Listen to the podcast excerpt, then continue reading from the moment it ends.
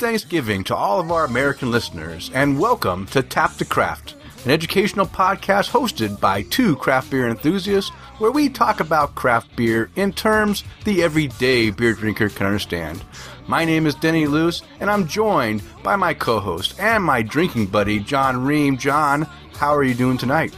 So, for those at home that don't have access to Denny's phone, uh, you you're unaware that I've been texting him, telling him I'm super pumped and like ready to go for the night show, and uh, that's because the day that we recorded the last episode, uh, I had started uh, with my family in this 21 day fix program, which is like exercise and portion control, and of course that would limit my beer intake. Oh, wow. And that ended yesterday. And so I am just full bore back into craft beer now. Um, so if you've been following on Untappd and noticed that I've been somewhat absent, uh, that's why. But I'm back just in time for the holidays. So, uh, I'll be, I'll be posting hot and heavy again. okay. Well, you know what, John? I am so glad that you explained why you've been absent. I thought that you got taken away by aliens or something because it seemed, it seemed like you were just like not drinking anything. And now I understand you're on a, You know, maybe it's a, it's a sign for me when I, I only post a couple times a week and people get concerned. yeah, yeah. I, uh, whenever you don't see me posting, it doesn't mean I'm not drinking. Uh, it means that I'm drinking something that I've probably already posted a number of times and I just don't want to, you know, flood, spam people's Untappd and Twitter with the same old stuff that I drink. So uh, right now is a great time of the year for me because the, all the winter warmers are coming out.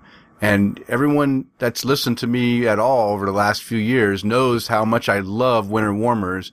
And I just drink six pack after six pack of every winter warmer that's out there because I can't get enough of, of this style. I just, it's, I, I have to say it's probably definitely my favorite time of the year is right now when all these great beers are coming out. The big, nice, heavier, maltier, even some hoppier beers. So I, I'm in heaven. And, and even though I'm not logging, I'm still drinking. yeah. And, and you got to start a little early. They, they started coming out early this year. Yes, they did. Yes, they did. Yeah, I'm not complaining. I already went, I've already drank a case of Jubelale before winter Oh even came. and and yesterday we were out and Sarah's my wife said, "Hey, I'm going to buy you some more Jubelale." I was like, "Sweetheart, come on. I've already drank enough Jubelale for right now. Let's go get some of these other beers." So we went ahead and picked up another. She said, "Well, you only have had one six pack of of Brrr so far, so we'll get you another one of those." So so that's what I'm that's what I'm drinking right now. I don't, I don't want to spoil the, the thing. Let's, let's let everyone know what they can expect on this episode. So this is episode 35 and we're recording this on Sunday, November 22nd, 2015. And in this fantastic, wonderful episode that John was so hyped about because he can now drink again, uh, we're going to be focusing on uh, some listener questions which is always great. We love hearing from our listeners. We're also going to talk about a news article concerning the buyout of the San Diego based brewery, Ballast Point. Uh, you know, we're going to give a little insight. We'll talk about the, the news story and give, you know, my opinion and maybe John's opinion on, uh, on what we think about this whole thing. And we also have a little bit of a, a check it out segment. We're going to talk about a, uh, a product called the Brew Bracket. And, uh, I'm pretty excited to talk about that. It's kind of a, an interesting, um, Kickstarter thing that's going on, and I think that maybe our listeners might enjoy, you know, supporting them and picking up this little bit of a, a, a fun activity for themselves. And of course, we wouldn't be complete if we didn't have our tasting segment with the Alaskan Brewing Imperial Red Ale, the tasting notes on that. And uh, John's excited about that because he'll be he'll be carrying the load again on this episode. So look forward to his professional tasting notes experience. Hype. Hype up. It's hyped up. All right, John. Hey, let's. I know we're drinking because this is a craft beer show, and it wouldn't be much of a show if we weren't drinking some good quality craft beer on it. So, John, what the heck are you drinking tonight after 21 days? So speaking of Ballast Point, I am drinking their Even Keel, which is a session IPA. Okay. um, which I'm always hesitant, but I wanted something easy to drink. Um, and uh, out of the glass, this thing smells amazing. Mm. Uh, just huge citrus hop nose, um, but uh, it falls a little flat for me in the in the flavor, and it's just really muted, which a lot of these session IPAs end up being. Um, but uh, I it smells really good, Okay. so it's got that going for it. okay. So I, I don't remember if I've had that one. I'd have to check on Untap, but I don't want to to delay the show by checking. But uh, but yeah, I, I I may have had that one myself. And if you're if if what you explain is correct, I probably had the exact same feeling. So we'll leave it at that. that's one of the few styles we actually are very consistent on. yeah, that's yeah, that's true. That's true. Well, I am also, as I already mentioned earlier in the show, drinking something. One of my favorite beers uh, at this time of the year. I'm drinking Widmer Brothers Brrr Winter Warmer, and uh, this is a beer that uh, I will be drinking a few during this episode because once I start drinking it, I can't stop. I literally can sit and drink a whole six pack in a short period of time. Uh, I'm not going to try to drink the whole six pack right now, I'll, but I'll drink at least three during the episode, if not four, if I if we get on a roll. So, so cheers, John, to uh, to another great episode and a lot of good beer drinking going on today. Well, John, uh, as you mentioned, it's been 21 days, and I know you haven't drank much, but by any chance, were there some new or noteworthy beers that you did have an opportunity to just sample a little bit during that time? Uh, yes. So I couldn't have too much, but when I had I tried to make it count. Oh, good. Um, and I had a pretty good batting average, I think, uh, over these last three weeks. Um, so I'll start with one from Ninkasi Brewing. Mm. Uh, I- think you may have had this one as well. I did. Memory serves. Yes. Uh, it's the Ninkasi Noir, which is a sweet stout, like a milk stout, uh, with coffee. hmm Um, and I thought that that pairing worked really well. Um, it played really well together. Uh, like nice little sweetness, um, along with the coffee, uh, just melded together for a really nice beer.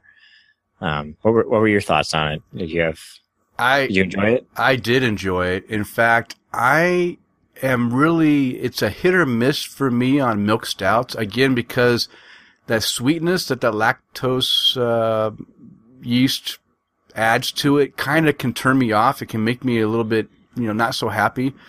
But with this beer, like you said, I think the coffee played very well with it and I didn't get that, that sweetness, that over, um, amount of sweetness. The coffee bitterness kind of like counteracted it. And I'll tell you what, I really, really enjoyed this beer. And I'm, I mean, I'm happy I picked it up. I was kind of nervous because, like I said, whenever I get a milk stout, it's either, I either like it or I'm just like, yeah, I don't want to, you know, it's hard for me to drink it. So, Yeah. So I, I I thought, yeah, I thought it played well. Um, and, uh, I, I really enjoyed that one. good. Um, so the next one, uh, I uh, took a trip with uh, my son up to Reuben's Brews because they're Mm. kid friendly up there. Mm-hmm. Uh, I met some friends and did some some samplers, and I got a chance to try their Gose, Oh, uh, which yeah. just won gold at uh, GABF, and that beer was fantastic. Mm. Um, I really enjoyed it, and uh, you know, I a nice little hint of saltiness in the background, Mhm. you know, and uh, uh, just it, it was really nice, and I was really tempted to get more than a than a sampler, but I was trying to be good um, on the on the program. But uh, yeah. So anyway, if uh, if you're up in this area and they they have it on tap, uh, um, definitely pick it up. Although I just saw they're expanding their distribution footprint uh, a bit here in Washington and also over in the UK. So if you're over in the UK, What? you might start picking up some Reuben's brews. Wait a minute. Wait a minute. Why are they going to the UK? They got to come to Idaho first. They can't go straight to UK. Uh, he the owner's from there, so he's sending beer there so his family and friends can can have it. So Oh, well, you know what? I've got Brits right here in my town too. Send them to them. I'm sure You they're family. can add to it? yeah. You should write a letter. See I- how that goes. I might do it. I might do that. Say, hey, you know the Marins, right? The Marins, they uh, they got to be relatives. Send send some his way. Yeah, there you go. Uh, and then the last one I'll, I'll talk about is one that Denny's been anxious to hear uh, about and has wanted me to have the spear. And that's Epic Brewing's Big Bad Baptist, Mm-hmm. uh, which is a big imperial stout with cocoa nibs and coffee and aged in a barrel. Is that right? Or no? Uh, it depends. I think I don't remember. I think it. I think some of it is aged in a barrel. Yeah, I think portion of it is. So uh, when I went to log this in Untappd, it turns out I'd had this beer before. Oh, um, and I think I had it at uh, Epic tasting event because it was like two years ago or something. okay. Um, and uh, I gave it a three and a half wow. at that time, and my note was that it had too much coffee. Um, Too much coffee. Don't let Wes hear that. yeah, and uh, so this time uh, I split this bottle uh, with my wife, and uh, this time we got almost no coffee, uh, but really big chocolate notes, Mhm. um, and it, it was really pleasant. Uh, and I, I enjoyed it. I, I bumped my rating up, I think, to a four.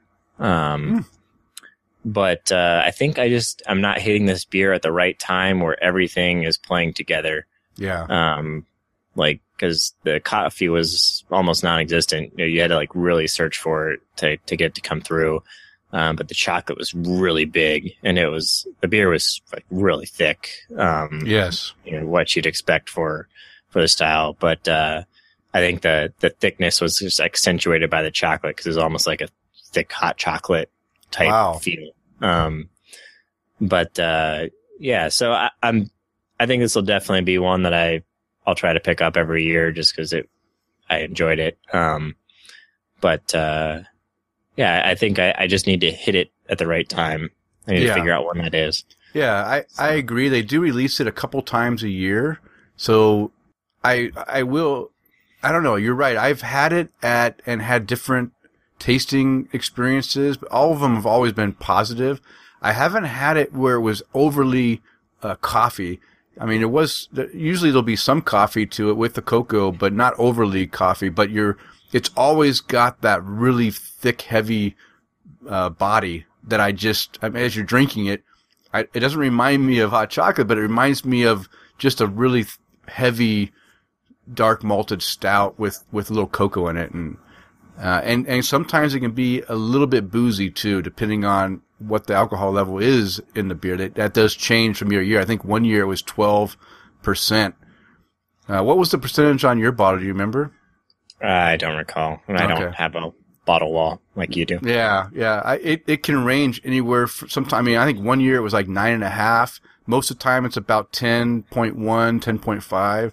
I think one year, about three years ago, it was about 12%. That one was really boozy. But, uh, for the most part, I think they keep them, you know, they keep them pretty even keel.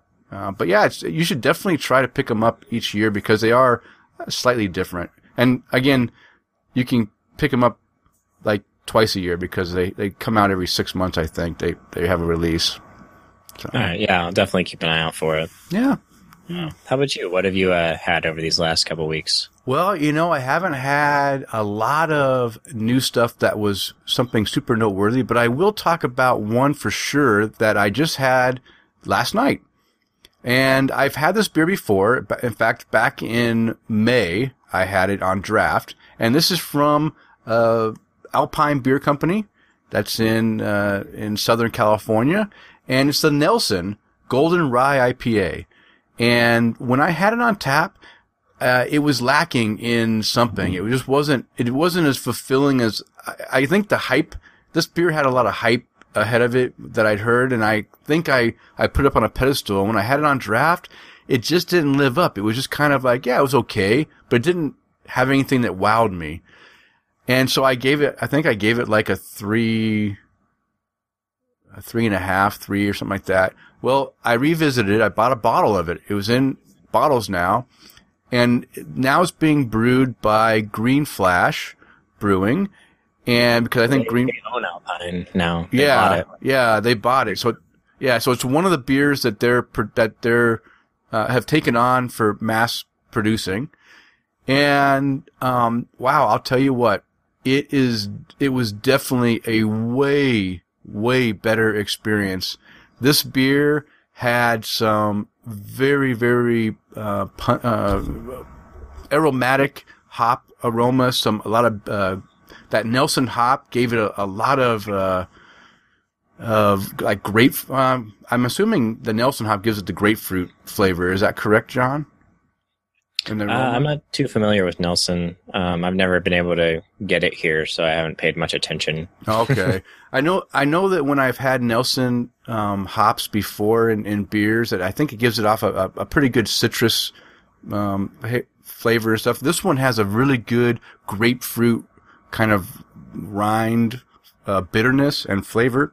And John, you know how I really like the grapefruit bitterness and, and hop. So that right away hit me good, but it also has that rye in the background and it's got, it's, it's almost like it's, it's a kind of an unfiltered like IPA. So you, when you're looking at it, it's got a, a really bright orange hue to it with a, with a, a, not a clear, but a, but a more cloudy picture, which is odd because it's almost like it's, when I see the beer and it, it looks like it's not what I expect. I want to see my IPAs usually more clear and not so cloudy, but maybe that's the secret of it being tasty is it maybe keeps in some extra flavor that just really gives it a, a overall fantastic experience on an IPA. It's, it really is like the, the IPA that right now I, I really enjoy. I think I raised my rating up to four and a half or so. I think I, I really enjoyed it. So it nice. just just goes to show you if you have a bad experience with a beer at one point, try it again months down the road and maybe you'll have a better experience. And I'm wondering, do you know when Green Flash bought Alpine? Was it about were they were they starting to produce the beer at, at Green Flash in the uh, the May time frame, or do you think it was? Uh, they that purchase was a few years ago, so okay. I don't know. I mean, yeah, I'm wondering if you just they had an old keg or something. Okay, that, that could be too. Maybe just wasn't fresh and bright. So yeah, and you know what? That that right there is a good um, descriptor. Bright. That this that's what this kind of ha- has that brightness to it. That you know that little extra pizzing uh, on the hops and everything was it felt fresh. It felt bright and and very enjoyable. So I just want to let everyone know. I know that this is a big beer right now that our buddy Robert TPS Sponge uh, that he really is enjoying. He's enjoying all the Alpine beers that he's able to get in the LA area right now, and I'm also uh, enjoying it here in the Boise area. So that's the that's the main one I want to talk about. I will just mention very briefly. There's been a few new breweries open up in the Boise area. I haven't been able to visit all of them, but I did go and visit a brewery that just opened two weeks ago.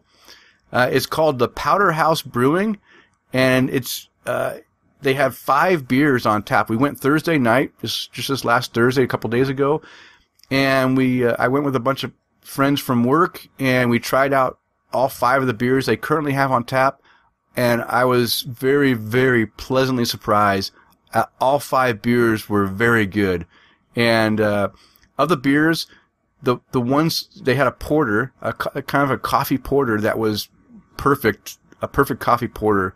Uh, probably my favorite of the five. This my second favorite. You're not going to believe this, John.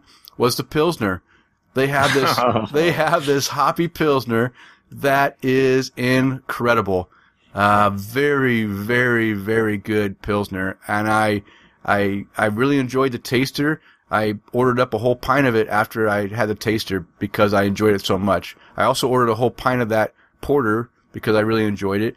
Then the next couple beers, they had a red ale, which was pretty good. Um, it was probably uh, number four of the of the of the five. And then they had a double red ale, which was like a seasonal release. They're taking the red ale and they just kind of amped it up. Well, I'll tell you what, they amped this sucker up big time because it was like it was a fantastic Imperial Red that was like a triple Imperial Red. I swear it was a 10.5% beer. Um, really, really good. I really enjoyed that one. That was my third ranked uh, beer of the five that I, I didn't drink a whole pint of it because it was 10.5 and I already, you know, ha- had a few. Um, but I did have a, a, a pint of that red, that regular red, which is also a pretty good beer. I like it's a nice red beer. All their beers were hoppy, um, except for the porter. The porter was not, you know, in the bitterness range, but the but the red, the double red.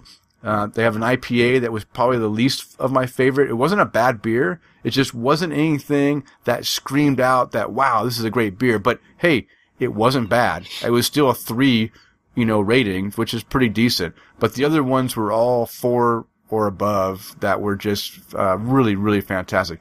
Wh- why is this exciting to me? Because this brewery, it to come into the Boise area, you have to come and you got to bring your A game, or you're not going to last. They went and built their own building from scratch, a big building that they're going to plan on filling up with high end equipment.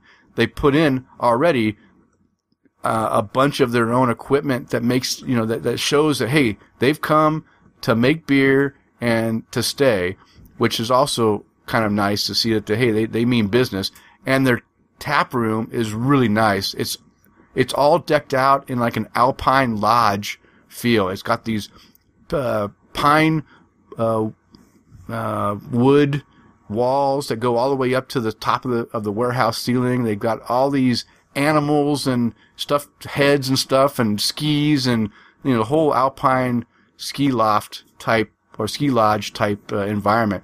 Uh, very homey, very felt very good to drink beer in there. So hey, if you're in the Boise area, go check out Powderhaus. It's just opened two weeks ago, and they make some great beer. Okay, so now that we got through the, the new noteworthy beers, I want to just bring up one little thing real quick. Um, believe it or not, Tap the Craft now has a Facebook community page where we invite all of our listeners to come check out our Facebook page, uh, like it, uh, follow us, uh, get more involved in what you know the community is doing. Uh, we've been it's only I've only had it going for one week now, uh, one week exactly. I, I started it up, and I've got uh, myself and John. Uh, you know, we'll be posting to it, and I also got the help of Chris McKenzie, who offered his help before, and he's going to be helping out. Uh, you know, to get some good content on there, some news articles, some of the stuff we're doing, some of the things that we find interesting, and I, I hope that you guys will come and, and join us on that page and get more involved in the show. And you can find it at facebook.com slash tap the craft. It's that easy. So come check us out.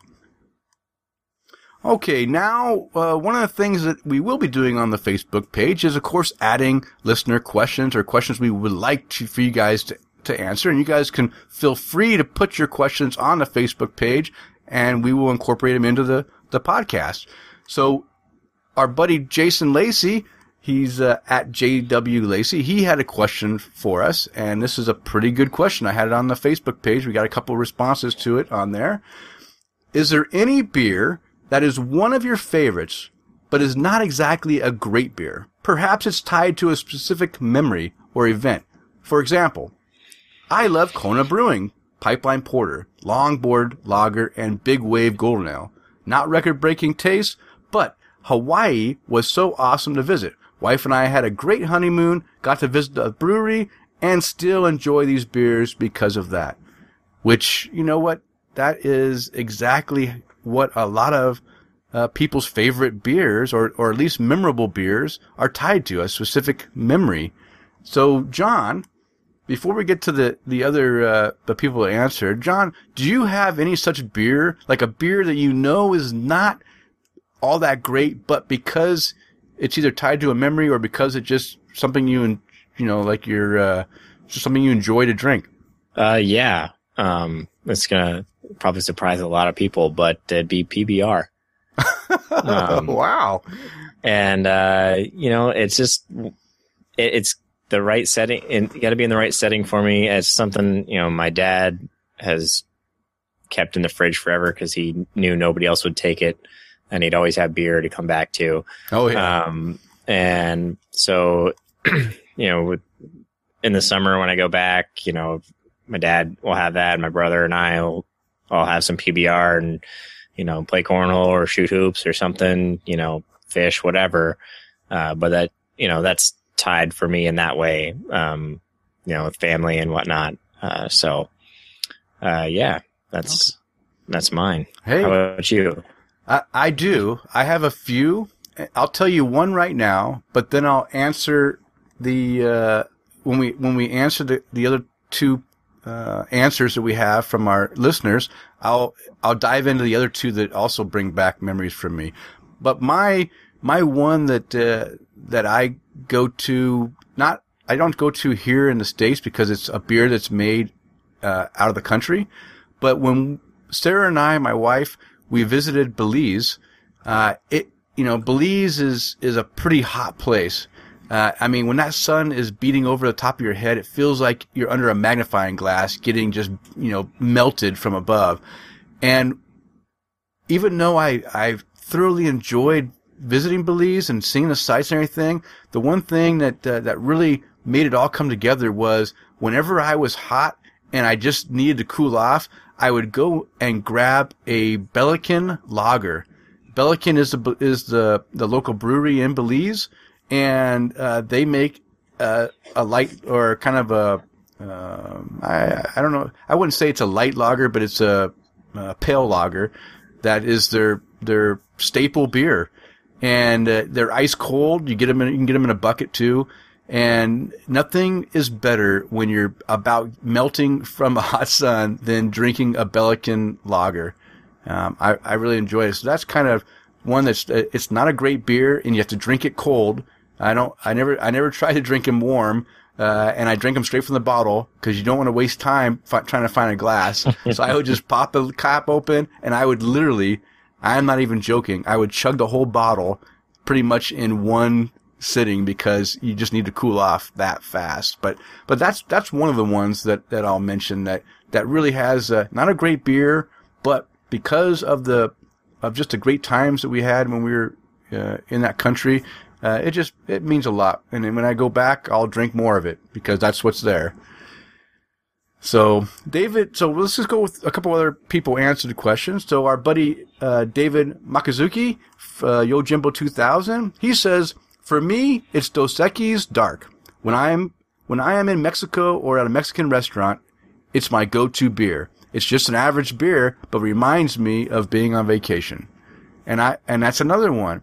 Uh, when we when we were in uh, Mexico in Cozumel, uh, one of the great memories was we went to a resort and we just kind of hung out on the beach and I, you know, I would just order up a bucket, 12 Dos Equis dark amber lagers and a bucket of ice. And I would just sit there on the beach and I would just open one and drink it and open another and drink. I would sit there and drink 12 Dos Equis beers on the beach, enjoying the nice soft sand and watching all the activities going out you know, on the water and, and stuff. And that, yeah, I understand. I think that's a good memory for David. It's a good memory for me. How about you, John? Do you have any kind of beach memories or anything that, that would bring up a, you know, maybe a, I want, I don't know, maybe a Corona or Dos Equis or some kind of a, a Mexican beer or anything? Uh, not directly to the beach, but, um, the, the Mexican restaurant thing. Yeah. Dos Equis is kind of my go-to when mm-hmm. I'm there. So I can, uh, echo that. But uh, yeah, no, not uh, not for the beach. I usually just water or whatever when I'm out there. So okay, how about when you were in Pennsylvania? Did you um, did you get involved with Rolling Rock at all when you were there, or? God no. Okay, that's gross. yeah, Rolling Rolling Rock is one of those beers that uh, now they have it in cans. I think cans might be better, but they had those damn green bottles.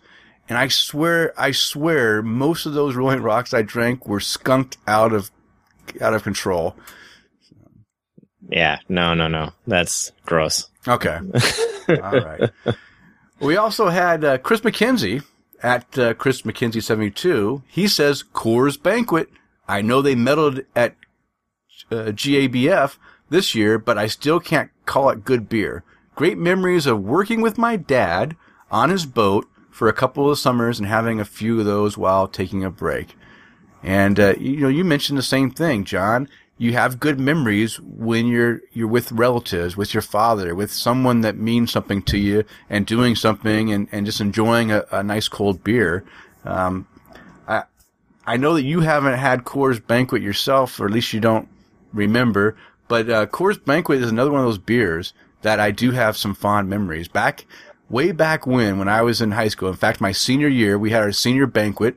All the all of the seniors, we went out. We had our our dinner, and we afterwards, um, I was able to get my uncle um, to buy us a case of Coor- of Coors Banquet, and it wasn't Coors Light; it was Coors Banquet. This is the, that's the one I like is Coors Banquet, and uh, we just kind of went out and hung out at the uh, you know built a little co- uh, bonfire in the in the woods and just sat there and we drank this Coors Banquet beer after we you know just because this was like the last time that we were going to be together you know after going to high school for all that time and now we're we're getting ready to go off on our own and to, just to be able to sit there drink beers and have a good time as a as like kind of almost a final uh, farewell before we, we went off so uh, that also has a good memory for me so, John, you have any good memories of uh, Milwaukee's best light or anything, or the Beast? the Beast? Uh, no, uh, in terms of the big beers, PBR is pretty much my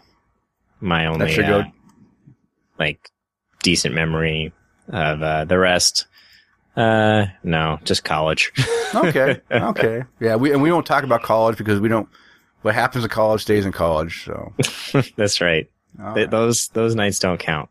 okay. All right, John. Do you want to take uh, Taurus, and I'll say his name so you don't have to get get confused if it gets tongue tied. But I think his name is Taurus Chorek. Is that right? Fast Gamer Uh, 100. I was gonna ask you. Yeah, So- yeah, I think that's right. So, hey, Taurus, if I got it wrong, my apology. But Yeah, and let us know. yeah, let us know. Uh, so Taurus asks Pico Brew, what do you guys know about it? So Pico Brew is something I've been following for a long time. Um, they're actually a company out here in Seattle, and they uh, have invent brewing machines. Um, their their first one, which is a huge success on Kickstarter, was called the Zymatic, and basically it's an automatic system that uh, will uh, brew your beer exactly the same way every time. Uh, you program it, you put the ingredients in the machine, um, and you push start, and it does everything. Um, and then it'll uh, put it into a keg for you. You chill the keg down, pitch your yeast in, and ferment right there in the keg. And uh, it's a really cool device. Uh, I think now post Kickstarter, it's about two thousand dollars hmm but uh, so it's a really nice machine, and there's actually a lot of breweries that use it to uh, do test batches. hmm And uh, honestly, I would buy one if I hadn't just built a big system for myself, um, because as a home brewer who now has two kids and doesn't have time Yeah. to do stuff Yeah. that often, if I could just fill the bin up with all my stuff and tell it exactly when to do what, push that button and come back in three or four hours. yeah. Oh my gosh, that'd be perfect. but uh, yeah, it's a, it's small batches. I think it, it does uh, two and a half gallons. The Zymatic does. Hmm. Um, but uh, you know, just to do that a couple times a day, and you got a full five gallon keg ready for you. Yeah. Yeah. So that, But that's that's kind of nice. It's, I think the other draw too is is that that with that Zymatic they had a they have a big library of recipes that people who have purchased this or breweries that purchase it that you know that they post up and and you can get ideas for recipes and stuff uh, based on their experience with this machine. So it's kind of a you know a cool way of of uh, of of pinging other brewers out there to get ideas for beers. yeah, and they they I think through their website. Um, They'll have that you can. They have a map that you can see like where everybody's brewing, Mhm. what they're brewing, like when it's going on. So that's pretty cool. They've they've built a really uh, tight community Yeah. around the machine. Yeah. But uh, I'm guessing this question came up because they just launched a new product, the Pico, Mm-hmm. And uh, that's currently on um, Kickstarter. I think as of today, it's eight days, and if you're listening, um, eight days left. If you're listening on our release day, four days left. Yep. So if you want to jump in, uh, hurry up. Um, but the Pico uh, is uh, it also um, you know brews everything for you, similar to the Zymatic. Um, but it uh, it brews uh, five liter mini kegs. What you Mhm. Might have seen the stores. It's the same like size for those uh, Heineken, uh, like big keg cans that that are in some groceries and liquor stores and whatnot. Um, and I mean those can just sit right in your fridge and serve right from there. So it it basically makes you that amount of beer right in a mini keg and you put it in your fridge and drink it. You know, super fresh. Mhm. Um, but the difference is this one, uh, you don't, uh, like create your own recipe and put it all together. Um, you buy these pico packs, um, that has everything in it that you need. You put it in, the machine recognizes the pico pack and brews it exactly how it's supposed to.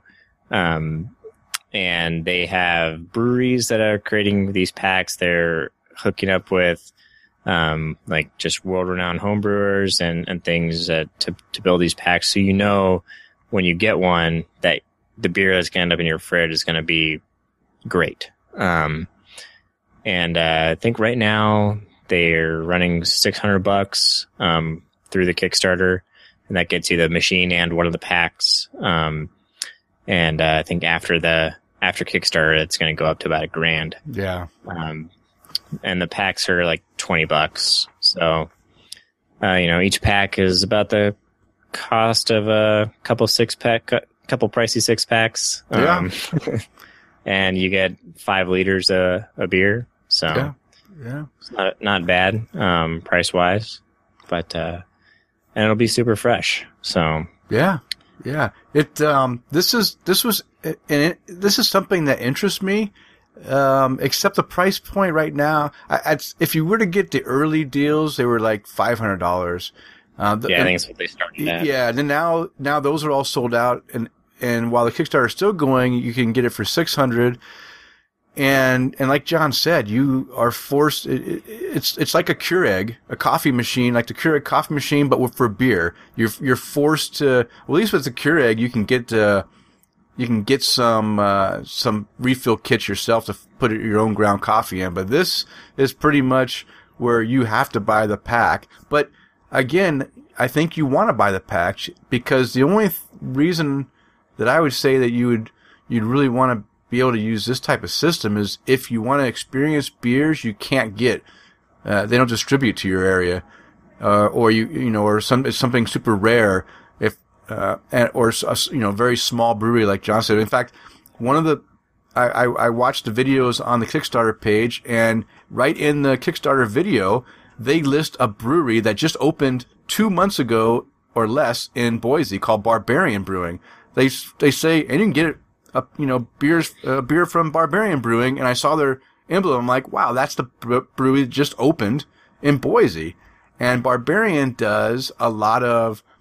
Now I don't know how you're to get the same experience because they're doing a they're to be a strictly eventually be almost 100% barrel aged everything they're going to do is going to be from a barrel. But right now they're they, they have a few beers that aren't barrel aged because they it takes a long time to get your whole barrel system up and running. And they they wanted to get some beers out so they have you know they have some beers that aren't barrel aged. But I thought it- it's pretty cool that you could buy a pack in New York of a brewery that doesn't bottle their beer, that you know only sells it out of their you know to, to local places here in Boise or uh, at their brew pub. That's kind of exciting to be able to get that kind of experience. You know, hopefully get the same exact beer they're brewing, but in a smaller uh, size. Now, that five liter, if I'm not mistaken, John, that's about ten pints of beer. Uh, if if you were to, to break it out into 16 ounce pints, I think it's about 10, 10 and a half pints. So, uh, you're, you know, you figure if you're going to pay 20 bucks or so, 20 to 30 bucks for the pack, uh, you know, it's going to be anywhere from two to three dollars a beer. Uh, you know, not too bad. But then you got that overhead of the, the, the cost of the kit, of the, the whole machine. And when it goes up to $1,000, wow, you're going to have to make a lot of beers to be able to pay back that investment. So, I don't know. What do you think, John? Is Yeah. something you might be interested in? Um, no, not really. Um, but it's mostly from a brewing aspect. You know, being a home brewer, I like creating stuff and making my own, and Yeah. I can't do that with a Pico. So that's why I am interested in the Zymatic, Yeah. um, but not so much the Pico. And you know, with the Zymatic, I could get you know some of those recipes and things probably, and uh, get somebody's protocol for for brewing it and have a similar experience, um, True. just with a little more legwork on my end. True. Um, but uh, yeah, I think um, for me it would be the Zymatic over the Pico. Um, although that's you know twice the cost.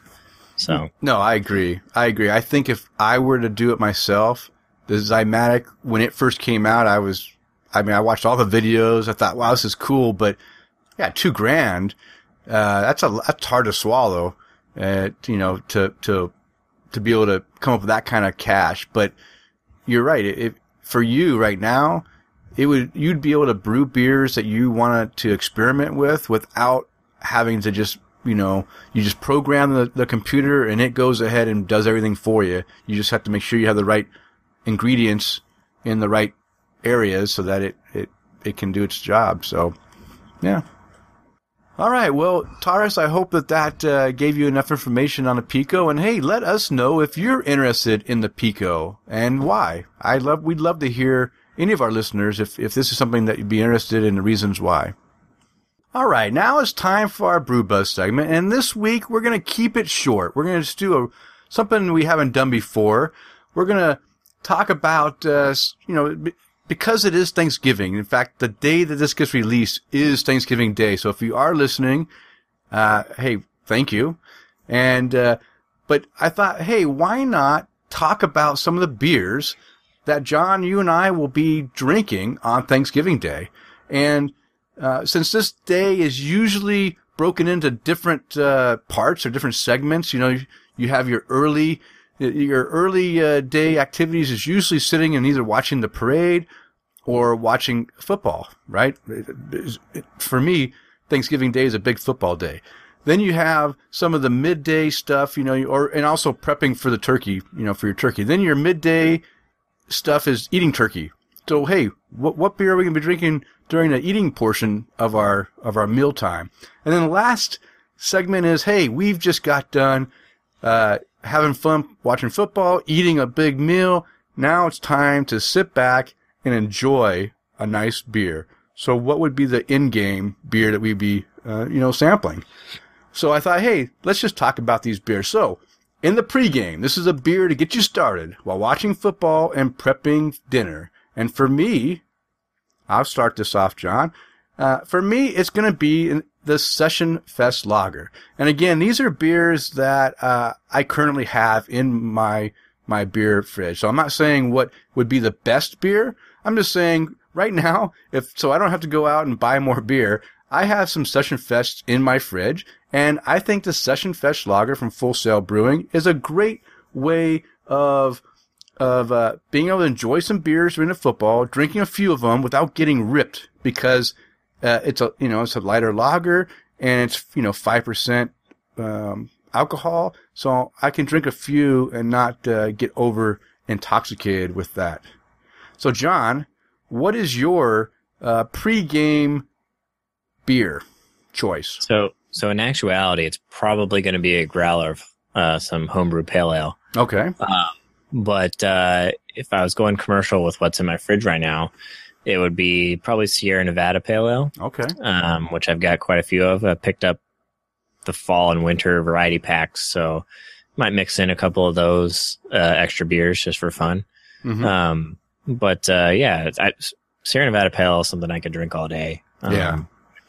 easy to put down and and just classic good beer. So yeah, no, it's it's a good beer. It's a definitely good beer. Do you, do you have any issues with the carbonation factor of it? Is it? You, I know that we've had this talk before, and you don't feel that the carbonation's too high, but me, man, when I start pounding down some Sierra Nevada pales, I'm just like constantly burping. It's like, you know, I have a problem with that burping. No, I don't. Okay. I don't have that issue. I'm Okay. professional. Yeah, you are. No problem. no problem. Um.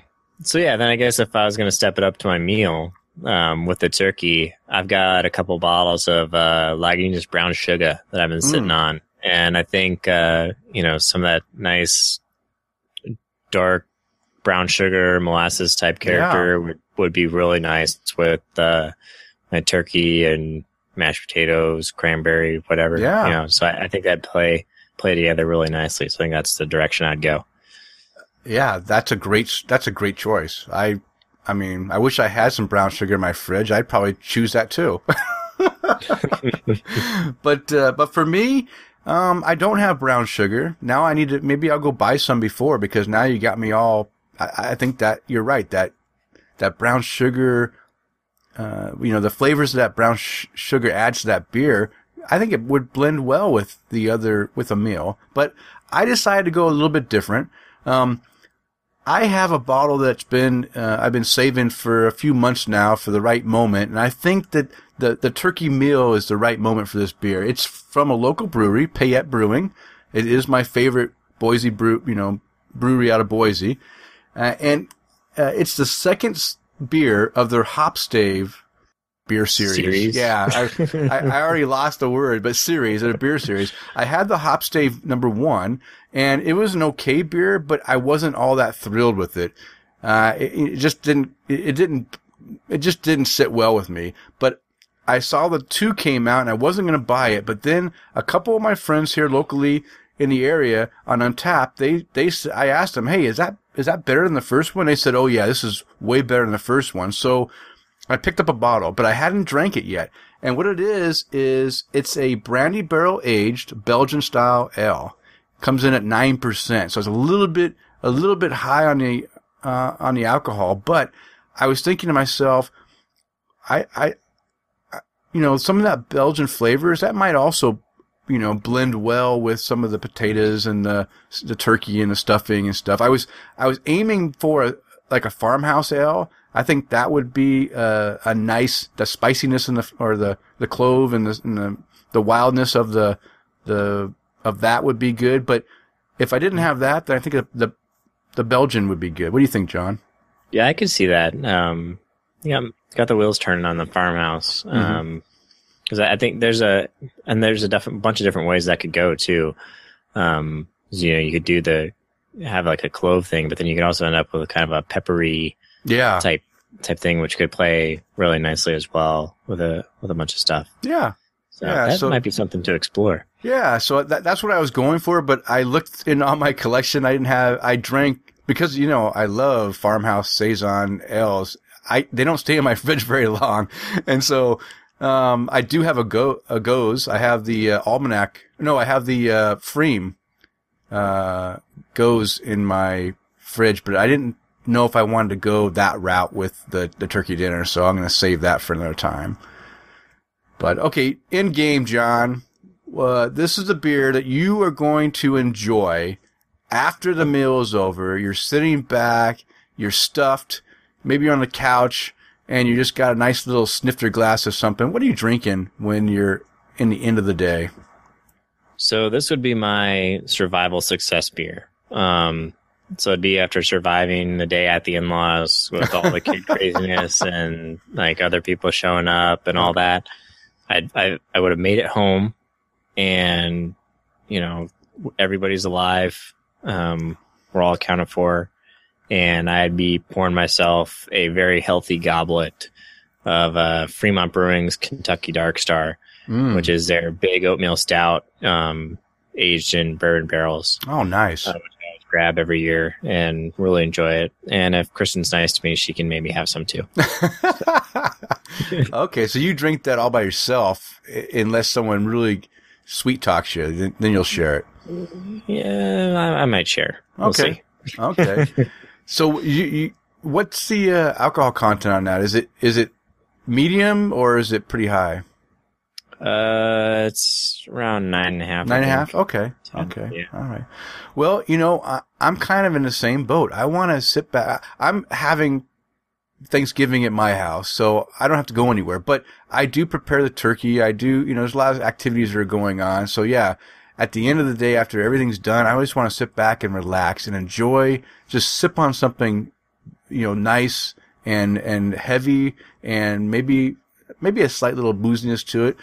Um, I chose, I have a lot of Imperial Stouts in my cellar right now. I mean, I, I don't know how I'm going to drink all these. I need to start drinking them because I, I don't know. I have probably 10 to 12, maybe even more. I, I have lost track. But, um, this is a beer that I picked up while visiting you, John, in Seattle, and I haven't drank it yet. I was waiting for the right occasion, and I never had this beer before, but it's world renowned uh, as a very good imperial stout. So it's the uh, it's the AleSmith Speedway Imperial Stout. Rank comes in at 12% ABV. So this is a big beer that I'll be, you know, sipping on in my snifter glass. And, uh, I am going to share it if I can. I'm going to share it with whoever is in the room with me because I don't think I want to drink after drinking that 9%, uh, Belgian ale and all those session ales I'm having before that. Uh, when I get to this 12%, I think I'm going to need to share it with my family and friends so that, uh, you know, we can all enjoy it because it's a big, a big giant, uh, 22 ounce bottle. And I think 10 ounces of that is probably, you know, what I should drink. Uh, 22 ounces might be too much. So, uh, so I'll be sharing that. And, uh, yeah, so that's, uh, that's, that's how we're to, we're to kick off our Thanksgiving day. So, hey, we, we want to offer out to our listeners to uh, let us know how you partook in the festivities of Thanksgiving and what beers you drank and the reasons why uh, you chose those beers. Uh, you can leave it on Twitter or write us an email or try out our Facebook page. All right, John, are you ready for the big moment of our tasting notes? Are you are you gonna ready? You ready to pop that beer open and and start to the process? You know, I thought I was. I had my little orange uh, beer opener sitting here Mm-hmm. in my peripheral, and I looked at it, and it's not a beer opener at all. It's a um, Lego removal tool. Oh, Um, so I'm, I'm gonna I'm gonna lean backwards and grab my actual Okay. um, bottle opener. Okay. All right. No problem. Lean back. Don't fall over now. Oh, yeah. Oh, yeah. All right, All right. So, now now we can start this. okay. So go ahead. I want to hear, I want to hear the pop. Okay. That sounds good. All right. So we are, uh, actually, not we, uh, John and we, if you're listening and drinking along with us, uh, we're going to be tasting the Imperial Red Ale from Alaskan Brewing Company. And Alaskan Brewing Company is outside or, or is, is uh, home based in Juneau, Alaska. And as we mentioned in the last episode, uh, this style is an Imperial Red Ale, but it falls inside the American Strong Ale uh, category for the uh, beer judging program. I don't know. Beer Be- certification certification program. All Yeah. right. yeah. Um, it, it comes in at a nice, reasonably, you know, alcohol level of 8.5%. I, you know, it's not, it's not too high, but it's, it's, it's decent. That's a decent, uh, uh, beer. And IBUs, International Bittering Units, 80. So it's very high on the bittering. So I'm expecting, John, that you're going to have a lot of, you know, a lot of that uh, hot bitterness come out in the finish of that beer. So, John, um, what size? I know that this beer comes in both 12 ounce bottles and six packs, and also 22 ounce bottles. But how did you find it when you uh, found this beer? yeah. So the shop I was at had it in both. Okay. Um, and the bombers were seven bucks, and the twelve ounce bottles were two seventy five. Which, if you do the math, means you can get a lot more beer if you just buy the uh, twelve ounce bottle. So that's what I did. I get Well, more bang for my buck that way. There you go. Uh, yeah, I'm drinking out a. I get a twelve ounce, and they're the shorter bottles, like a Sierra Nevada. You know, wh- I guess whatever what Alaskan is, Mhm. and all the time. Um, not the long necks yeah. um, or the taller long necks. But uh, yeah, so um, it's got a big crab on the front um, on a like dark bluish green background. hmm Um, Is that Alaskan king crab on there, or is it just uh, Did Uh, he big- doesn't have a name tag, so no, okay, no name don't it tag. could be the prince. okay. All right. So, Uh, have, have you poured it into a bottle in, into the glass yet? I have. All right. Describe describe that color. So it is really dark. Um, it's the lighting in here is not good. It almost makes it look brown. But Mhm. uh, if I hold it up in front of my monitor, actually it is kind of brown, um, with a, a little bit of a reddish hue. But uh, yeah, it's pretty dark. It's got a off white, almost light tan head um, on top of it, and uh, it actually it foamed up quite a bit on me when I poured. I ended up with like three fingers of head. Oh, wow. It's now down to two and holding really steady and um you know really mostly fine bubbles, some uh some larger ones, but uh looks really thick and moosey. Okay. So Okay. um Okay. So so while you take a hit off the nose, I don't know if I've explained to our listeners uh, that I'm not drinking it tonight, and the reason why, and maybe the reason why our listeners aren't drinking it tonight either, is that even though this is a year-round release of a beer, that uh, I was unable to find it anywhere in my area. I went to, I looked for a week to find this beer, and uh, yesterday I went to five different stores that all, if if any of them would have had it, they should have had it, and uh, a couple of stores had like five different varieties of Alaskan beers, but none of them had the Imperial Red. And which is weird because just like a month ago we had it in stores, so I don't know why it may it may be a seasonal release and not a year round release like they said. yeah, according to their Alaskan's website, it's year round, but they had it in the special release section at um, this store. Okay. So I don't know. Maybe they just don't widely distribute it all the time, or maybe they do it like four times a year, and so they consider it year round. Maybe that's it. Yeah, maybe that's it. Yeah, good point. Good point. All right. So, have you had a chance to take a big whiff of that of that uh, no, uh, off the nose? And and what, do you smell in there? What's the aroma? Um, I get it's really sweet. Um, I get some uh, kind of toffee, maybe caramel notes. Um, in there, some dark fruit like a plum. Oh wow. Um, it was really pleasant. Um, and it just like if I just handed this with the appearance and sniffing this, I think I might be holding like a a nicely aged barley wine or something. Oh, To be honest, Oh, um, that's kind of the way it's coming across. okay. All right. Have you have you had a chance to take a sip yet? No. Okay. All right. Anything else on the nose before I didn't mean to interrupt you? If you have anything else you want to say, I, I, the nose was really intriguing. I was not expecting to hear plum in there or dark fruit, and uh, Yeah, and you know, with all the IBUs, there's no hops coming across at all. oh wow. Okay. Um, so that's probably mostly bitterness addition just to balance out uh, a lot of this sweetness. Okay. Okay. Well, go ahead and take a sip, and uh, I'll try to uh, woo the listeners with my uh, wit. Um, you know, I will say this that, uh, and I don't want to to influence John's uh, tasting here, but if you uh, look up what the malts that they use, they say they use premium two row and specialty malts. Very generic there.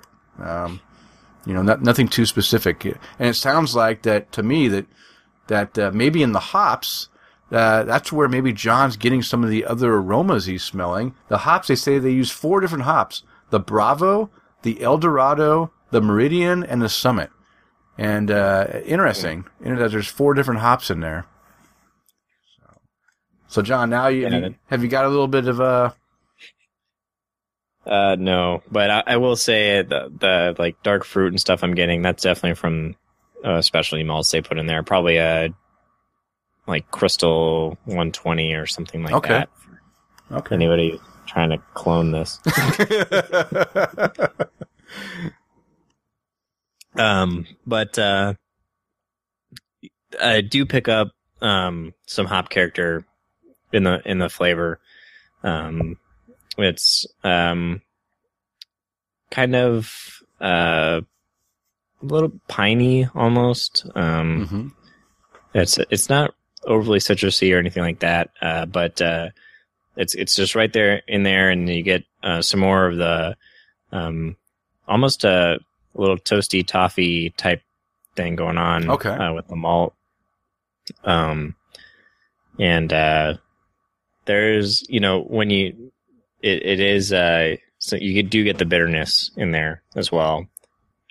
In terms of body, it's uh probably medium full. Um, Okay. body. Uh, it's, um, and a medium carbonation along with it. Um, but, uh, yeah, it's, uh, I don't know, in, in the finish, it, it's, um, it's not cloyingly sweet. Um, it's not really sweet at all, but, uh, it does kind of linger and it's a little viscous on the, in the back of your mouth. Okay. Yeah, I don't know. I'm I'm enjoying this beer. Uh, I think once you once you start tasting it, it it kind of breaks that association with the the barley wine that I had just from the nose. Yeah, this is really pleasant. The body is right where we'd expect it, right? You expect at least a medium body, and you're saying medium to full. So you're going to get, you think the fullness is probably coming from the, the you know, the, maybe the amount of hops that they're using in there to give you, uh, uh, you know, a little bit more resonancy. Does you have any resonancy from the hops in there or just some bitterness? Um, not really, no, but uh, there uh, there is a bit of bitterness that lingers in the in the finish. Mm-hmm. Um, but uh, in terms of the body, no, I, I think this is probably just uh from the malt. From the malt, Um, okay. Yeah, I mean it's a big beer, eight and a half percent, and and uh, even at eight and a half percent, you know, for everything the yeast have consumed, there's still quite a bit lingering here. So, You- um, You think that's on purpose? You think it's meant to have that extra sweetness left in the beer? uh, well, I I, want to be careful not to say it's not a sweet beer. Okay. Um, it smells sweet, um, but when you taste it, it doesn't come across very sweet. Okay. Um, the the nose is kind of disconnected from the beer in that way. Okay. Um, but uh, it's definitely not dry. Um, uh, I, I suppose in terms of a finish that you'd put this as more of a semi-sweet finish, um, just from the way it feels, Okay. um, and the fact that it lingers. Um, but it doesn't taste sweet. Um, okay. As you drink it. Okay. All right. So with that, um, let's go right into uh, the the big question that anyone new to craft beer that uh, you know, if they picked this beer up, would it be a, a pleasant experience for them, or would it be uh, something that they they may they may not enjoy? Uh, no, I don't think I'd recommend this for somebody new. Um, I think that'd be a a pretty harsh um, entrance to to craft beer, Okay. uh, just because there's so much going on, yeah. um, and so different from any other beer you may have had. Okay. So no, I, I don't think I'd recommend this for people new to new to craft beer. Okay. All right. I'll take that. I, I, I feel bad. I wish I was drinking this beer with you because now I want to experience. I've had it before. It's just been a while since I've had it. And now I'm very curious about this beer. So as soon as it comes available, I'm going to buy it and then give my own tasting notes for you. Just because I'm, I, I want to see how we match up on that. I, I think you owe that. I the- do. To the listeners. I, I owe it to the listeners. I owe it to you, John. I need to support you.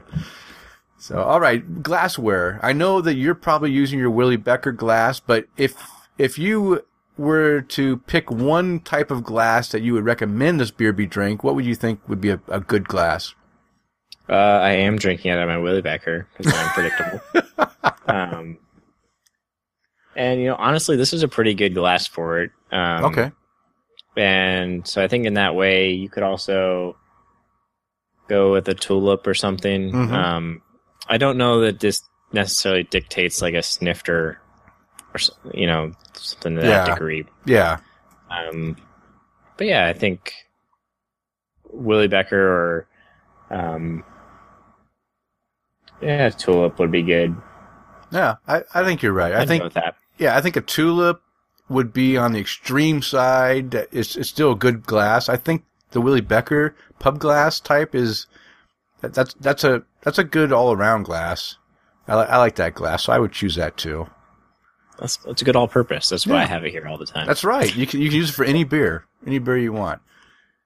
All right. So John, now it's time for you to give your rating of what you think this beer, you know, how you rate rate this beer. So how do you rate it?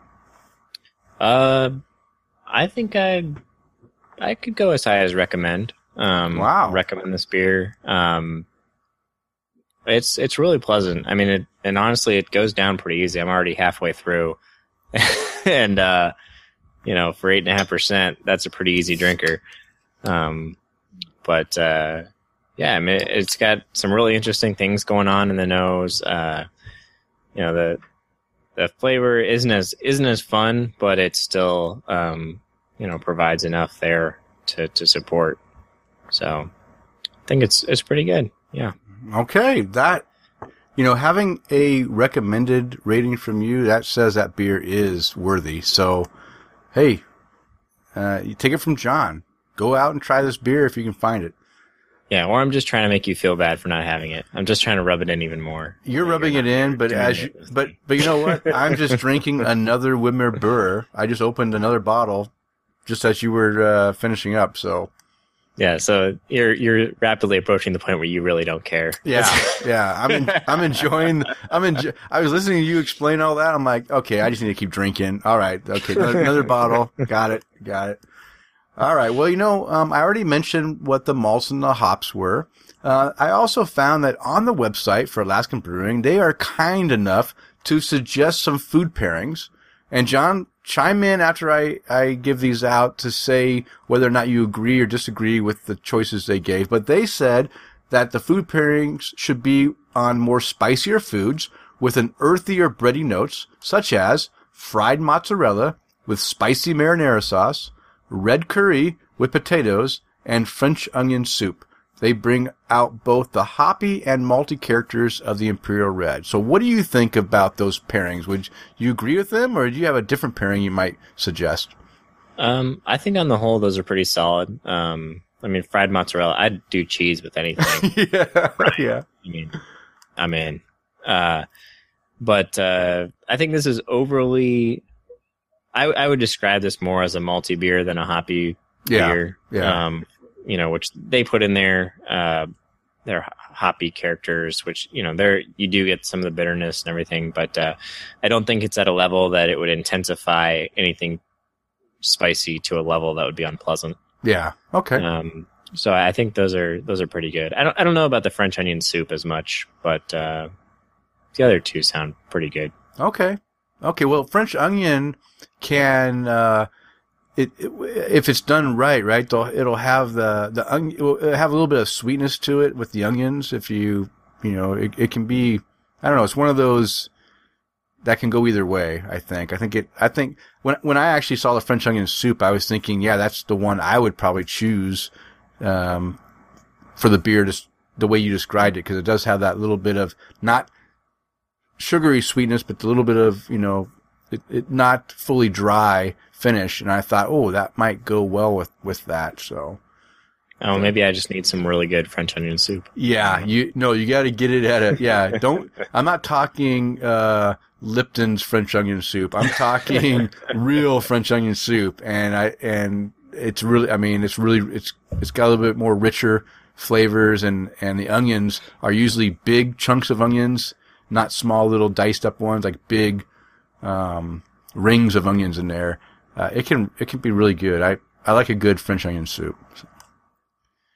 All right. Well, John, thank you for that awesome beer tasting notes segment. You did fantastic and you got my, I'm just, I'm drooling waiting to go try this beer. You, you really got my interest peaked. Excellent. All right.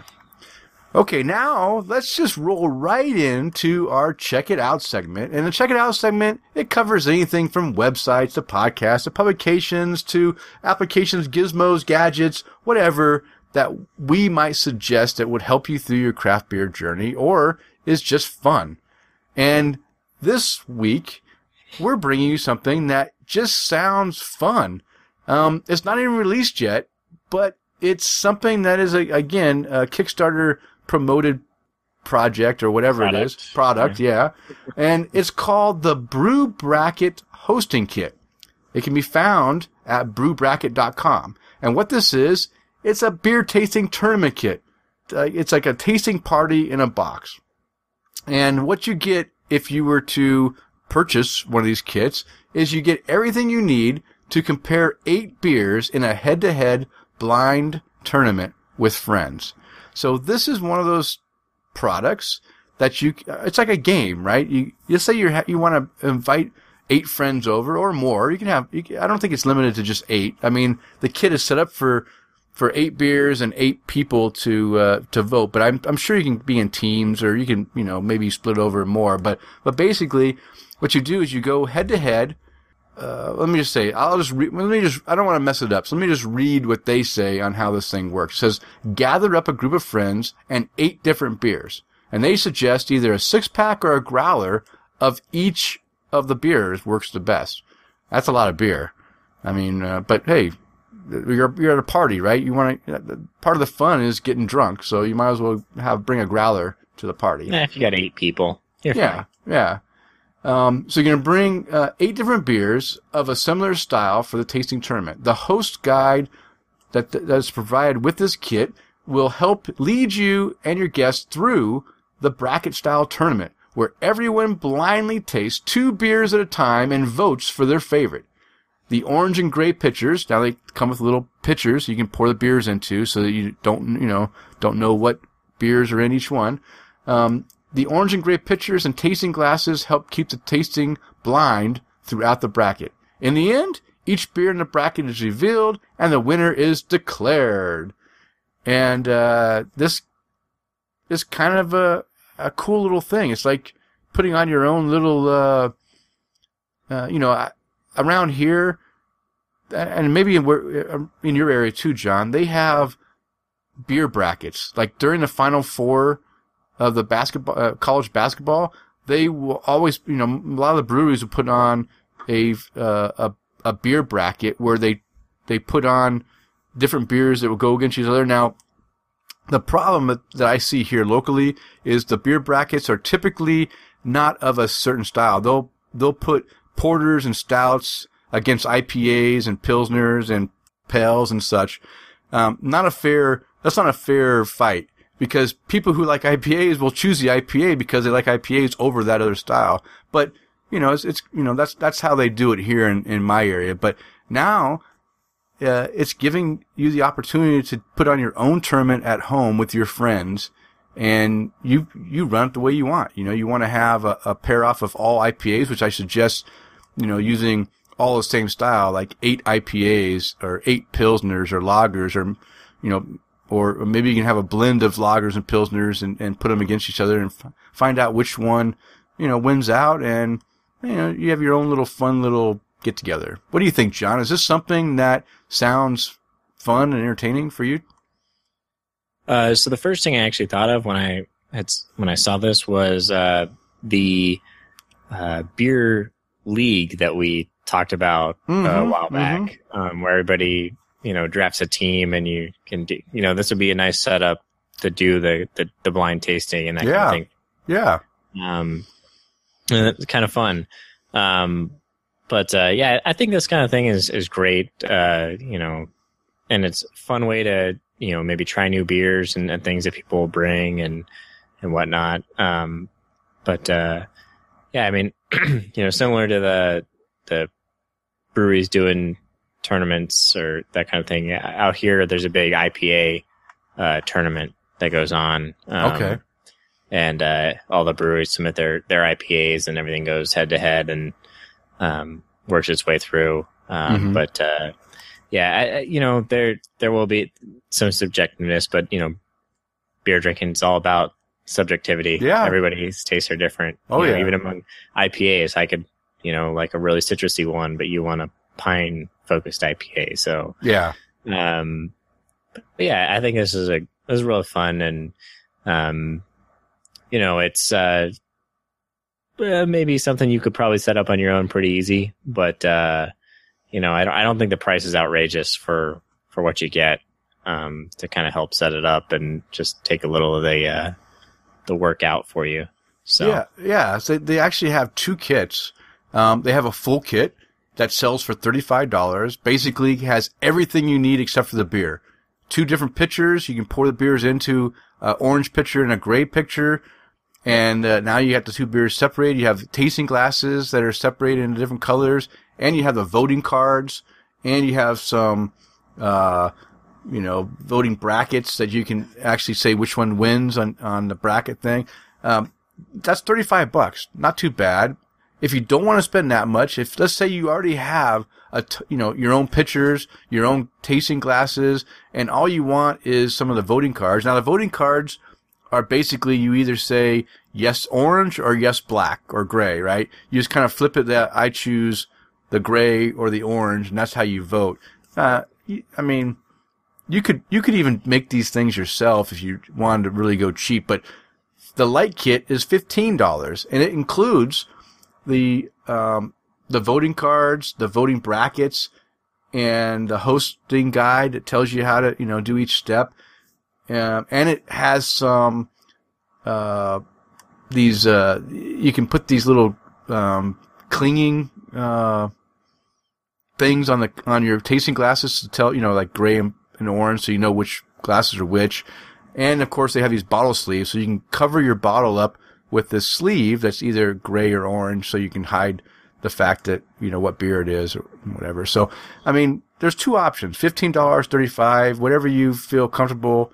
Uh, yeah, I I'm thinking about picking up one of these kits myself, uh, just to you know to have something fun to do with a few of my friends. You don't have to have uh, eight people; you can have four people or six or 16 or whatever. You can have as many as you want. I don't think it's limited on the number of, of people. Just that if you do have more than eight, then you need to kind of be, you know, uh, you might have to use some other ways of tracking the votes for which beer they chose because they only give you eight voting cards. But I think you can play with more.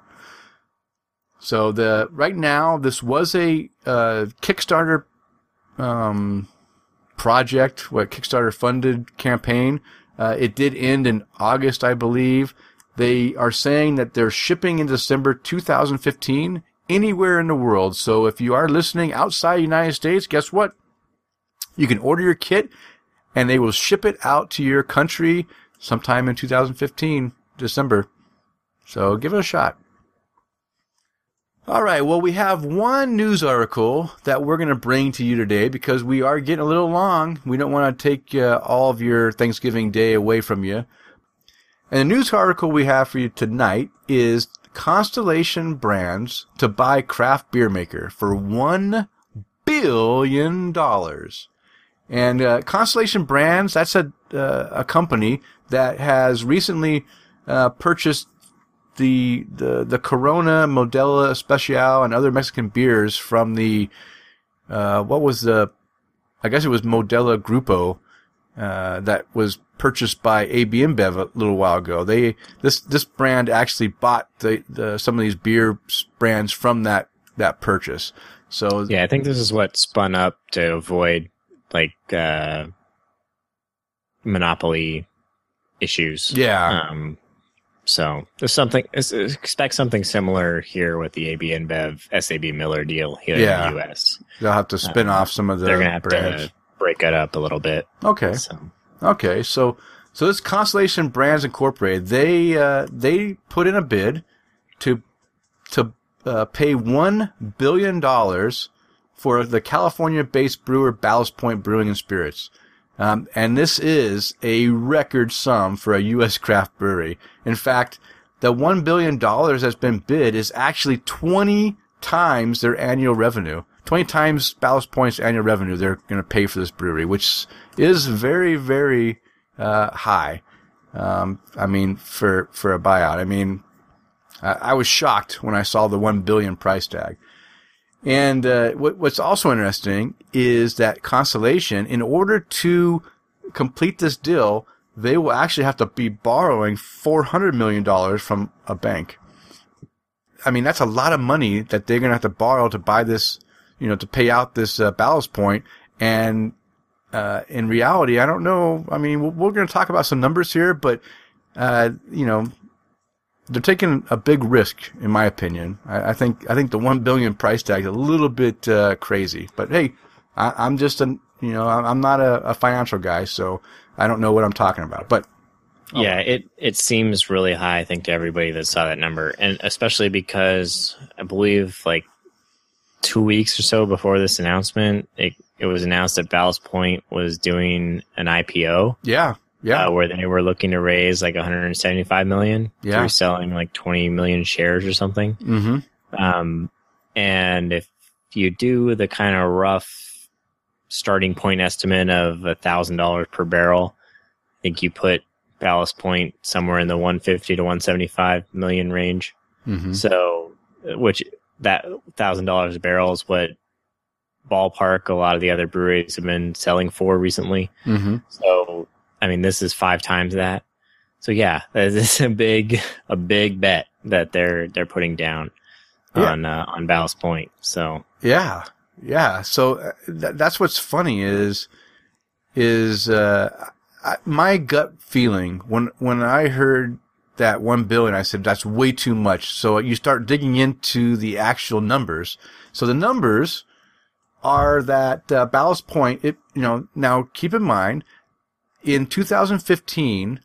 Halfway through 2015, they were already on track to double their 2014 production with their expansions and stuff they did. You know, that was already a planned thing. So in uh, the first half of the year, they sold more than eight, 118,000 barrels, generating $51 million in net revenue. So if you put that in, in, you know, to, to the whole year, you're going to figure out it's probably going to be around a hundred. They're guessing about 111 million dollars in revenue for the year, and of course that would be 250,000 barrels. Typically, in my understanding of when uh, different companies, you know, try to do buyouts and stuff, I, I think the standard number is about about three times the the annual uh, revenue. So my guess would be that a more reasonable price and even high compared to what you said, John, because if they went with the 250 per thousand, then it, you know, it'd be 250 million. I was thinking maybe somewhere around the 300 to 500 million is, would be a more reasonable amount.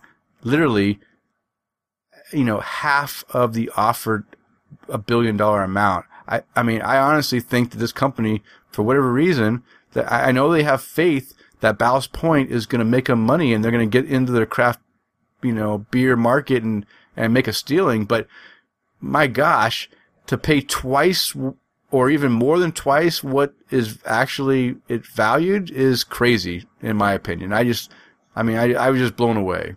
Uh, yeah, I have to think the growth rates that they're looking at have come into play here, and they're anticipating being able to carry through some of those same, you know, doublings uh, of production and sales um, with you know whatever the capital they can provide and support they can provide to Ballast Point to keep up that kind of pace to, to close that gap. You wait, know, wait, wait a minute, between- John. Wait, I I understand, but remember, they're almost taking a loan out for half of the purchase price, so there won't be any capital.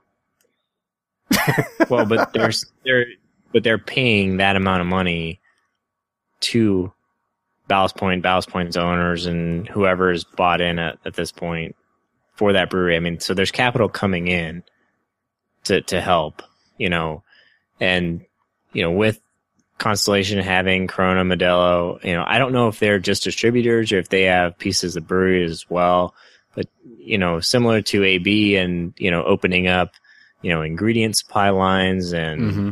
you know, packaging supply lines. You know, you have to think that there are connections that are about to be made for Ballast Point that can drive down some of their costs as well, um, to to help out in in making some of these numbers work. Yeah. I mean, but yeah, on the surface, it it seems pretty outrageous. But I have to think the growth rate that they've been going through uh, with their recent opening of their brewery and immediately selling it out almost, you know, completely has to have factored into to the amount of money that they they just sold for. So Yeah. uh, it's the only way I can seem to make sense of it for myself, anyway. Yeah, yeah. I, I don't know. We're we'll all find out how it works out in the future. I mean, for the Ballast Point um, owners, hey, they're making a stealing.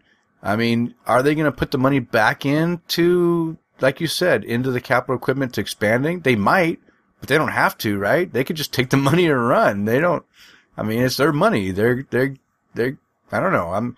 It's it's not a, a public offering, so you don't owe any money to to shareholders. They, you know, whoever owns the company is getting the one billion dollars. Uh, you know, as far as I know, they can just take the money and, and do what they want, and give Constellation the brewery and let them manage it. But again, Yeah, that, Constellation. that all depends on how the deal was structured. Yeah, yeah, that's true. So how? So why did they pick Ballast Point? Well, here's the here's part of the reason why is the fact that Ballast Point, on average, makes uh, let's see, what do they say?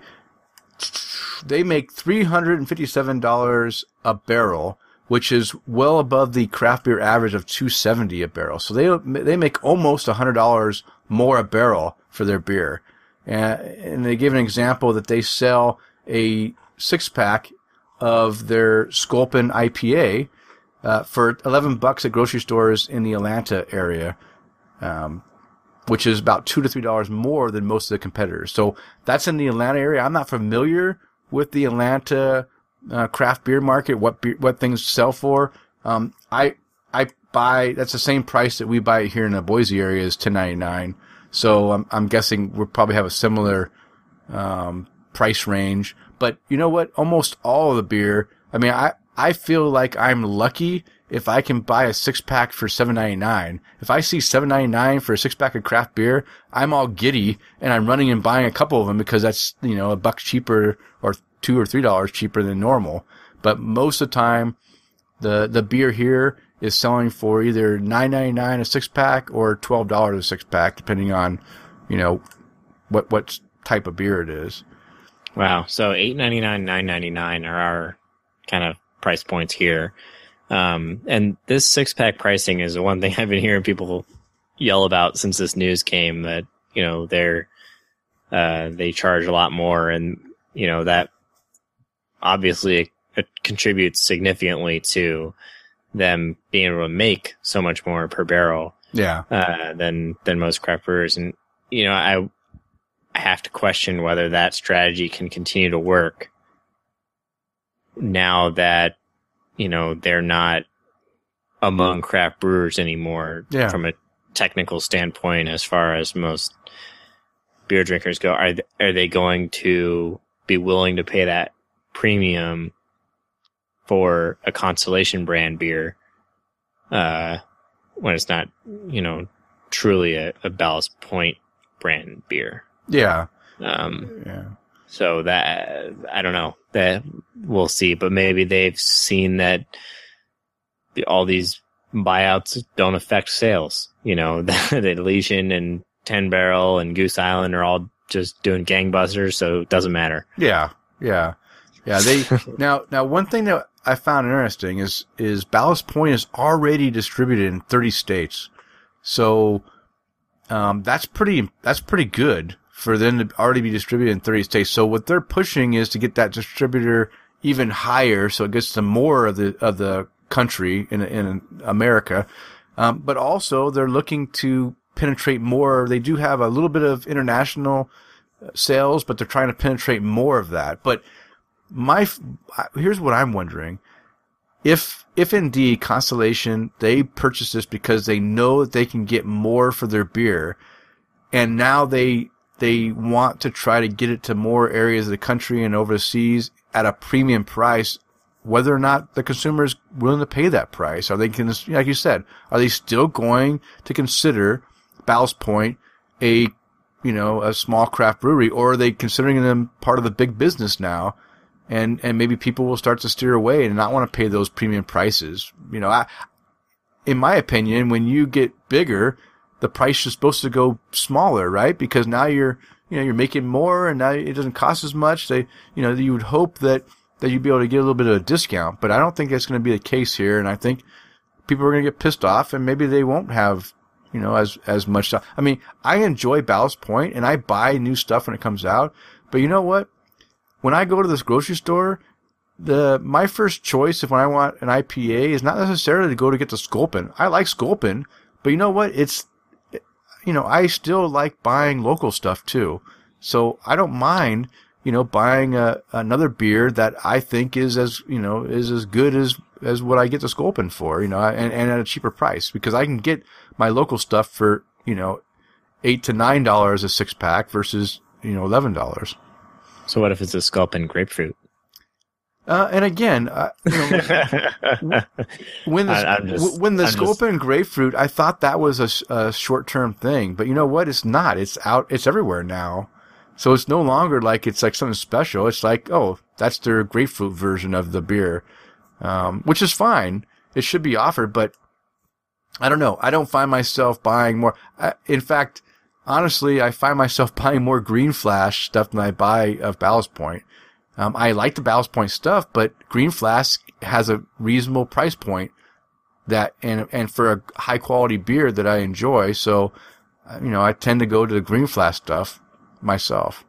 Yeah, so I don't see a lot of Ballast Point in like grocery stores and stuff. I mostly get it at the bottle shop, where I'm only really buying one bottle at a time. Oh, really? Um, so I mean, we're filled with so many locals at the grocery. There's really, you know, not a lot of uh, out of town folks that that have the shelf space there. Really? Um, Wow. outside of the like really big um, craft breweries. Um, so I I honestly had no idea about the six pack prices because I'd not I don't think I've ever bought a Ballast Point six pack um, because it's not common at the grocery store. Um, so I, when people were putting that out, I was I was surprised, but uh, I you know in terms of my purchasing, it it doesn't really affect it at all because I'm only ever paying a couple bucks, Yeah, or a yeah. Medina bomber, you know, which is isn't outrageously priced. So yeah. uh, yeah, but uh, yeah, overall, I'm, I'm curious to see if they can continue that pricing structure Mhm. moving forward. Yeah. So I, I will say this though. I would like to see what I'm hoping will happen with some of this, you know, these buyouts and stuff is I'm hoping that more breweries will decide to go ahead and, and do what they were, what Ballast Point was going to do and offer an IPO to, to have people purchase shares and become a, you know, you know, have people, you know, own part of the, the brewery or on, on top of that is, is to, you know, I want to see them, I want to see breweries and states come together and become their own little statewide, you know, uh, coalition or whatever, and then have, maybe have an offering for an alliance, you know, the the Idaho Alliance or the Boise Alliance Brewing or whatever, you know, and, and have their own little small thing that that can allow them to to have people purchase into and buy shares of you know ownership of these breweries as a conglomeration or a coalition or whatever and, and help them support because I am more than willing to, you know, to do that myself is to, you know, buy into these breweries because I want them to succeed, especially ones I like. You know, if I could buy shares of Payette Brewing in Boise, I would do it.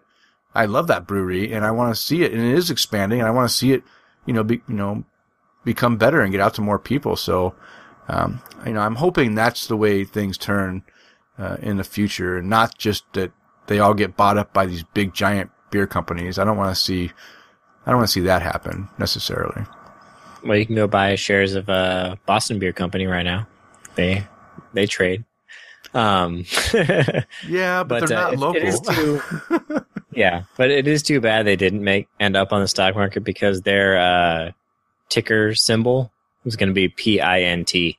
So that's that would have been fun to watch for pint on the uh, How the could they- ticker. they could just pick. They could just pick pint. yeah. wow, I didn't realize you just pick what you wanted. I thought it had to be, you know, close to what your your actual name was. Well, like Boston Beer Company, their ticker name is Sam. Yeah. So, yeah. you know. Okay. Okay. All right. Well, John, uh, I think we covered our opinion on this little news article. And hey, any of our listeners out there, if you have an opinion, let us know. We'd love to hear it. All right, John, it's that time of the show where we have to say goodbye to our listeners. But before we do that, let's just go ahead and take a chance to ra- or an opportunity to raise our glass to uh, whoever we feel like raising our glass to. So, you have anyone to raise a glass to tonight? Oh yeah, I want to just uh, thank everybody who's jumped over and uh, joined us on Facebook and uh, with our page there, and you know we're gonna hopefully uh, help foster more community over there. And honestly, I was uh, surprised when uh, Denny took the leap and uh, put it together. Um, been so anti Facebook for for so long, but uh, you know, thank you everybody who's joined us, and uh, we'll hope to keep a lot of great conversation over there. So uh, if you haven't uh, checked out, uh, please come on over and uh, say hi. Yeah, for sure. For sure. And, uh, you know, I have no idea how to use this Facebook stuff. Uh, I'm learning, um, doing things wrong, I'm sure. Just tell me if I'm doing something wrong and I'll try to fix it. But hey, John, I got you and I got Chris. You guys can keep me on the straight and narrow and get this thing rolling and working its magic. So I, I'm grateful for that. Um, I, I have a couple, uh, you know, I want to raise my glass first to, uh, Chris McKenzie. He, uh, you know what? Big old thanks out to you, Chris. Uh, he sent me some beer. Uh, he listened to the episode where I said that I don't get Great Lakes Brewing out here and that I wish I was able to, uh, you know, try some of their beers and, and, you know, experience it. And the only time I get to try it is when I go over the East Coast. And he said, Hey, I'm sending you a care package. And he sent me a four pack of the Nosferatu Imperial Red. Um, I hope you're not jealous, John, that I got, uh, some of that. Are, are you oh jealous? no, I'm I'm secretly harboring uh, anger towards Chris. No, Okay. I'm just no, I'm glad you, you got to get some of that. I mean, I've uh, been able to try Great Lakes from you know living there in Ohio for a while, and Yeah. when I go back, so um, and I make that trip a little more often than you do. Yeah, So. yeah, for sure, for sure. But but uh, uh, that's a great Imperial Red. Um, I really am, enjoying that uh, beer. So thank you, Chris. And also he sent me Jackie O's uh, Firefly Amber. Wow, what a beer! I really, really need to go visit Jackie O's brewery when we go to Ohio, John. Um, I, I, I, that was a pretty good beer, and I really enjoyed it.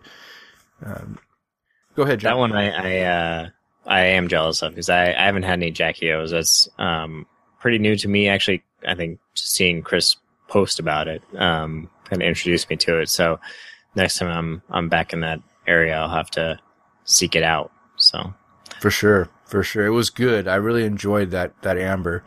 And then he sent me another one that I right now off top of my head I can't remember what it was, but also a, a unique beer that was pretty good. So I just wanted to raise my glass to you, Chris. Thank you for your your generosity.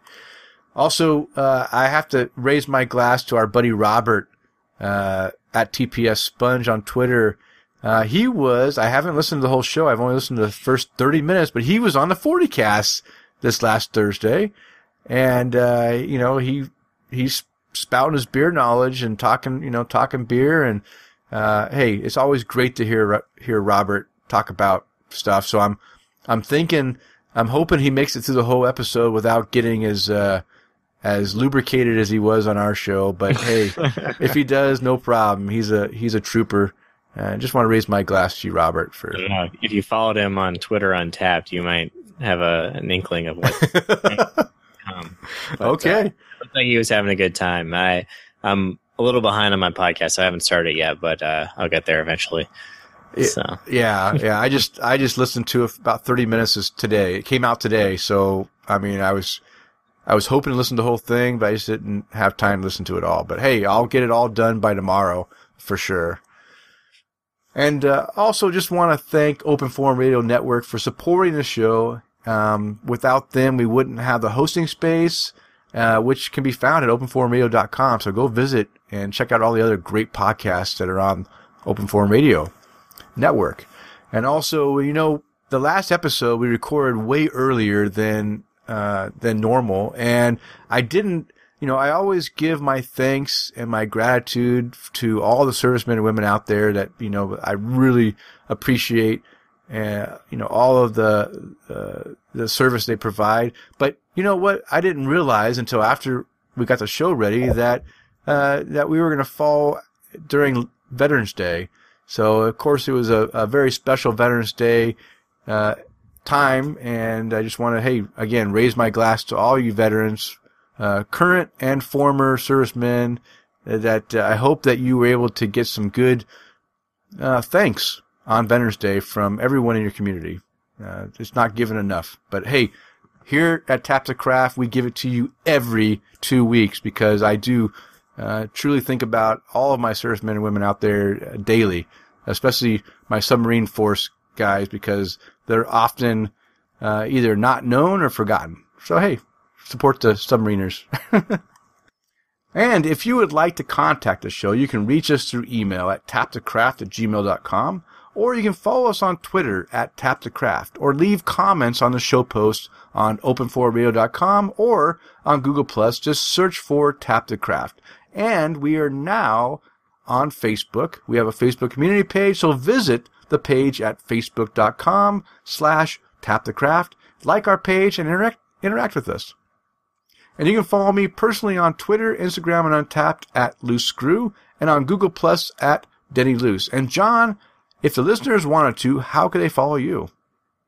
On Twitter at Prime Brewing, Untappd Prime WA, and I write about beer and homebrewing at homebrewengineer.com. All right. Well, it's last call and it's time to bring the show to a close. We want to thank you for downloading and listening to the show. And we hope you were able to find something useful. And we welcome you to subscribe to the show on iTunes or Stitcher Radio or TuneIn Radio or however you listen to your podcast. Oh, and I also submitted the podcast today to the Google Play. So hopefully in the near future, you'll be able to find us on Google Play if that's your thing. So hey, keep an eye out for us. And as a reminder, we release a new show every two weeks. So now go out there and spread the good word of craft beer. Cheers.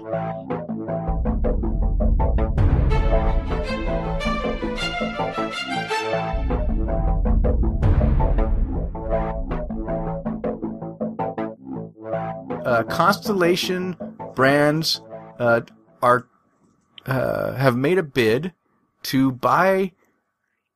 I think I'm, I think maybe I'm drinking this beer too fast. Impossible. I'm telling you, it goes it goes down quick, and I'm I already popped. I, I already told you I've already popped that second bottle I brought up, and uh, drinking that one, so it, it goes down quick. Okay, I forgot where I was at. Um, I'm just gonna start over. That's good because I don't remember either. I don't either.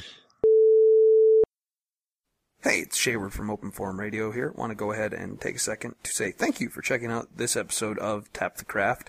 And I would like to encourage each of you to check out some of the other shows that we have here on the Open Forum Radio Podcast Network.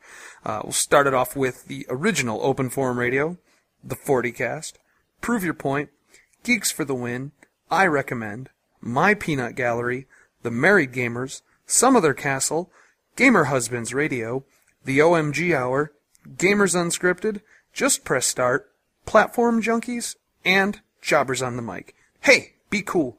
Give a great review to all the shows you like on iTunes, Podbay, Stitcher, everywhere you can give reviews. Review every show five times, and you are officially a good listener. Also, go ahead and visit openforumradio.com. Links to all the different shows. Uh, like the Open Forum Radio Facebook page, and uh, take a second if you like playing games online and with people and are cool to uh, go ahead and look at Zabari's gamer information spreadsheet. Fully useful information that will do nothing but enhance your online gaming experience. All right, folks, take it easy. Have a good day.